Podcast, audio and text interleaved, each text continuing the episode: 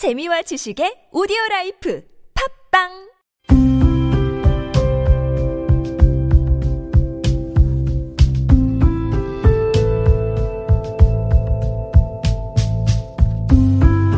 칼럼을 읽어드립니다.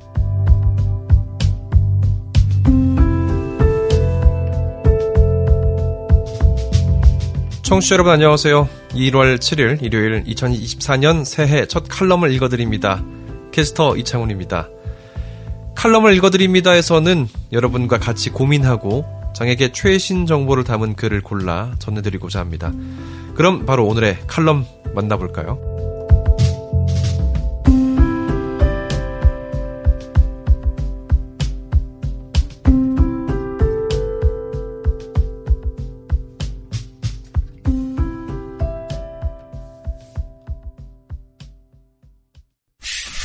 신년사 2024년 한국시각장애인연합회장 신년사 회원 여러분 한국시각장애인연합회 제15기 중앙회장 김영일 인사드립니다.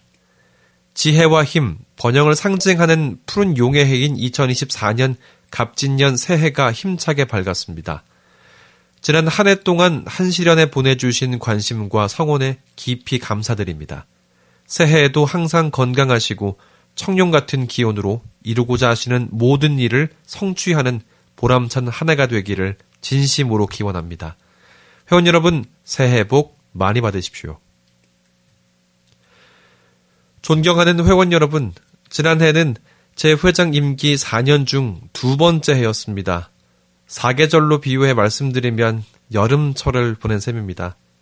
땀 흘리며 일했던 해였으며 그 결과 제 공약 중 일부는 성과를 거두기도 했습니다.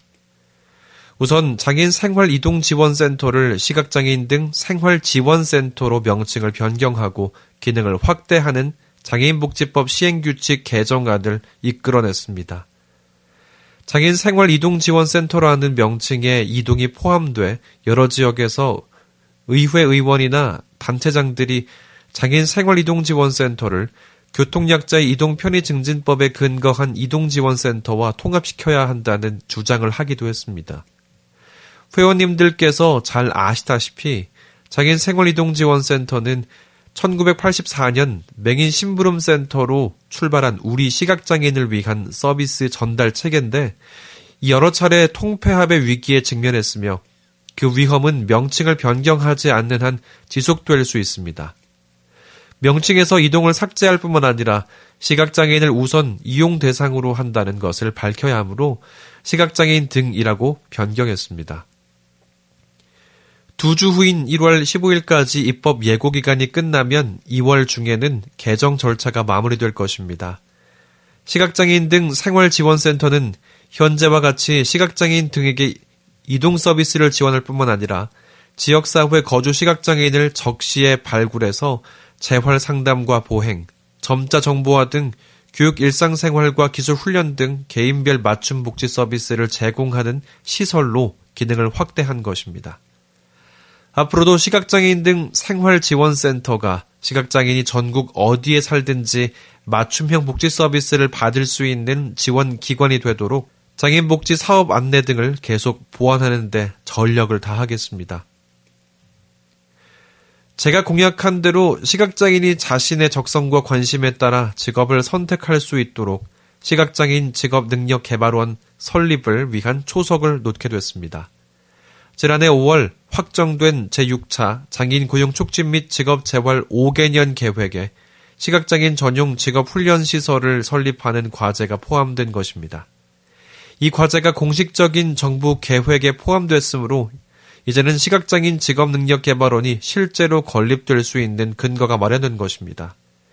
이런 계획이 수립된 결과 시각장애인 직업능력개발원 건립에 관한 기초 연구가 현재 수행되고 있으며 한국시각장애인연합회는 한국장애인 고용공단을 통해 시각장애인의 입장을 계속 전달하고 있습니다. 시각장애인 직업능력개발원이 정부 계획에 들어갔다고 해서 저절로 건립되는 것은 아닙니다. 우리가 계속 점검하고 차질 없이 건립되도록 요구해야 합니다.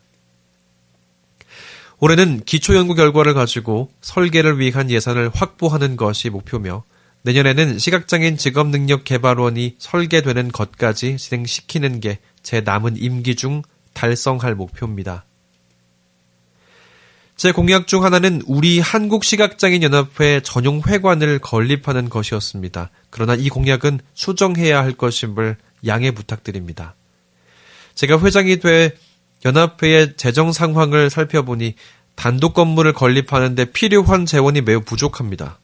그래서 시급히 해결해야 할 것은 흩어진 사무 공간을 한 건물로 통합하면서 부족한 사무 공간도 확보하는 것입니다. 따라서 디지털 접근성 진흥원, 점자 교육문화원 그리고 미디어 진흥원 등을 통합하는 사무 공간을 지난 7월과 9월 이사회 의결을 거쳐서 매입했습니다. 우리의 독자 건물 매입은 후임 회장의 몫으로 넘길 수밖에 없는 게 현실입니다. 회원 여러분, 위에서 비교적 자세히 말씀드린 것 외에도 우리 집행부는 우리나라 시각장애인과 관련 단체 및 대표기구로서 가맹단체와 기관 간의 이견을 통합, 조정하고 시각장애인의 정치, 사회, 경제, 문화적 지위를 향상시키며 시각장애인의 복리 증진과 권익 옹호를 도모하기 위해 부단히 노력하고 있습니다. 사랑하는 회원 여러분, 밖은 비록 춥지만 안은 따뜻할 수 있습니다. 우리를 둘러싼 환경은 힘들지만 우리가 서로 따뜻한 정으로 뭉치면 찬 기운이 넘치는 환경을 극복할 수 있습니다. 그렇게 하기 위해서는 우리 각자 소소한 것에서 확실한 행복을 누릴 필요가 있다고 생각합니다. 소확행의 마음으로 스스로 행복을 누리고 동료 시각장애인과 연대의식을 나눔으로써 우리 시각장애인들이 직면한 공동의 문제를 해결해 가면 좋겠습니다. 용의 마음처럼 따뜻하고 용의 힘처럼 강한 한 해를 보내시기를 바랍니다. 회원 여러분 존경하고 사랑합니다. 새해 복 많이 받으십시오. 2024년 1월 1일 한국시각장애연합회장 김영일 더 인디고 안승준의 다름 알기 겸손과 기대 안승준 더 인디고 지필위원 지하철 문이 닫히기 직전 중학생쯤 보이는 남학생이 숨을 헐떡이며 달려들어왔다. 얼마나 열심히 달렸는지 정리도 되지 않은 숨을 헉헉대던 그는 미처 탑승하지 못한 문 밖의 친구들에게 득이양양한 웃음을 보냈다. 아쉬워하는 친구들의 반응을 보며 그 순간만은 스스로가 꽤 우월한 성취를 경험한 대단한 승리자라도 된 듯한 감정을 느끼는 듯했다. 앞차와의 간격 조정을 위해서 1분간 더 정차하겠습니다. 예상 못한 방송이 나오고 그 친구들이 다시 열린 문으로 우르르 들어왔을 때 문 하나를 사이에 두고 승자와 패자로 나뉘었던 그들의 입장은 정반대로 바뀌고 말았다. 그러게 뭘 그렇게 숨찰 정도로 신나게 뛰어가냐.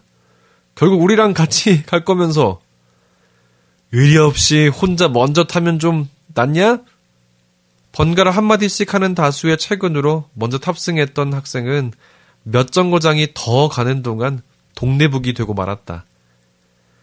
조금이라도 먼저 갈 수 있는 부지런함은 분명 장점일 수 있다. 그렇지만 그렇다고 그렇게 우쭐댈 필요까지는 없었다. 오늘처럼 문이 다시 열릴 수도 있고 설령 지하철이 평소처럼 그대로 출발했다 하더라도 다음 지하철을 타는 것이 먼저 가는 지하철을 타는 것에 비해서 유의미하게 나쁜 선택은 아니다. 일행들은 목적지에서 어차피 만날 것이고 어쩌면 먼저 탄 지하철이 불행하게도 좋지 않은 일을 만날 수도 있다. 현재 내가 있는 위치가 다른 이들에 비해서 조금 낫다는 것은 모든 시간 모든 공간에서 내 존재를 우월하게 만드는 것이 아니다. 어릴 적 깍두공책에 한글 공부를 시작했을 때 난 한석봉처럼 명필이 된 줄 알았다. 또박또박 칸 맞춰 쓴 내 글씨는 제법 질서가 있어 보였다. 어머니 아버지나 선생님의 필체보다 나은 것 같기도 하고 세상 일이 뭐 이리 쉬운가 하는 착각도 했다.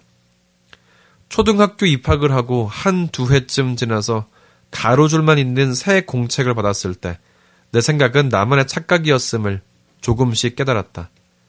가로 세로 칸에 맞추기만 하면 되던 공책과 달리 새 공책에서는 띄어쓰기나 글자 간의 간격을 나 스스로 만들어 가야 했다. 일정하게 글자의 크기도 들쑥날쑥 커졌다 작아졌다 하고 뭔가 한글 공부를 처음부터 다시 해야 할 것 같은 위기감이 들었다. 조금 더 시간이 지나고 아무런 구분줄이 없는 연습장을 받아들었을 때의 그 혼란스러움은 이전과는 비교가 될 수 없을 정도였다. 아무리 차분하게 한 글자 한 글자 적어가도 문장이 되면 그 기울기가 놀이터 미끄럼처럼 아래로 기울어졌다. 또 적고 또다시 적고 연습하고 또 연습하던 날들이 지나가고 줄 없는 공책에도 익숙해질 때쯤에야 어머니 아버지나 선생님의 글씨가 얼마나 예쁜지 보이기 시작했다. 분명 깍두공책 쓰던 꼬꼬마에 비해서는 비교할 수 없을 만큼 글씨 쓰는 실력이 나아졌지만 마음가짐은 한껏 겸손해졌다. 내 우쭐댐이 머지않아 또 다른 부끄러움이 될 수 있다는 세상 이치를 조금은 알아가기 시작했기 때문이었을 것이다. 서예를 배우고 여러 디자인을 접하면서 어떤 글씨는 일부러 기울이거나 흘려쓰기도 하고 두껍게도 얇게도 쓴다는 것을 알았다. 내 글씨는 전보다 조금 더 나아졌지만 그럴수록 마음가짐은 더 겸손해졌다.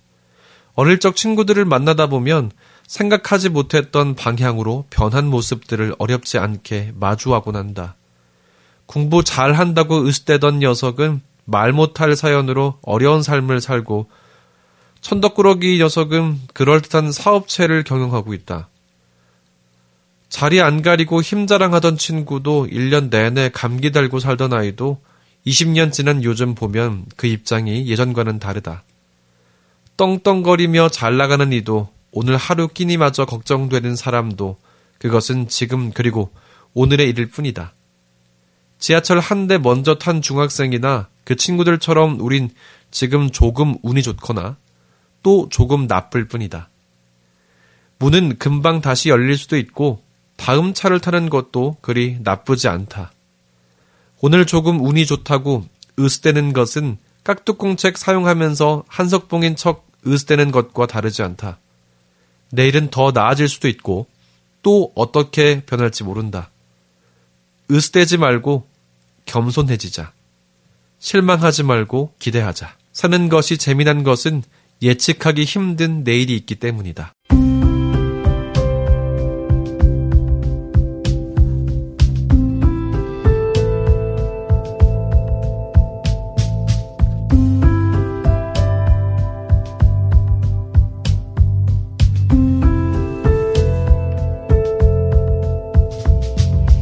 1월 7일 일요일 칼럼을 읽어드립니다. 오늘 준비한 소식은 여기까지입니다. 지금까지 제작과 진행의 이창훈이었습니다.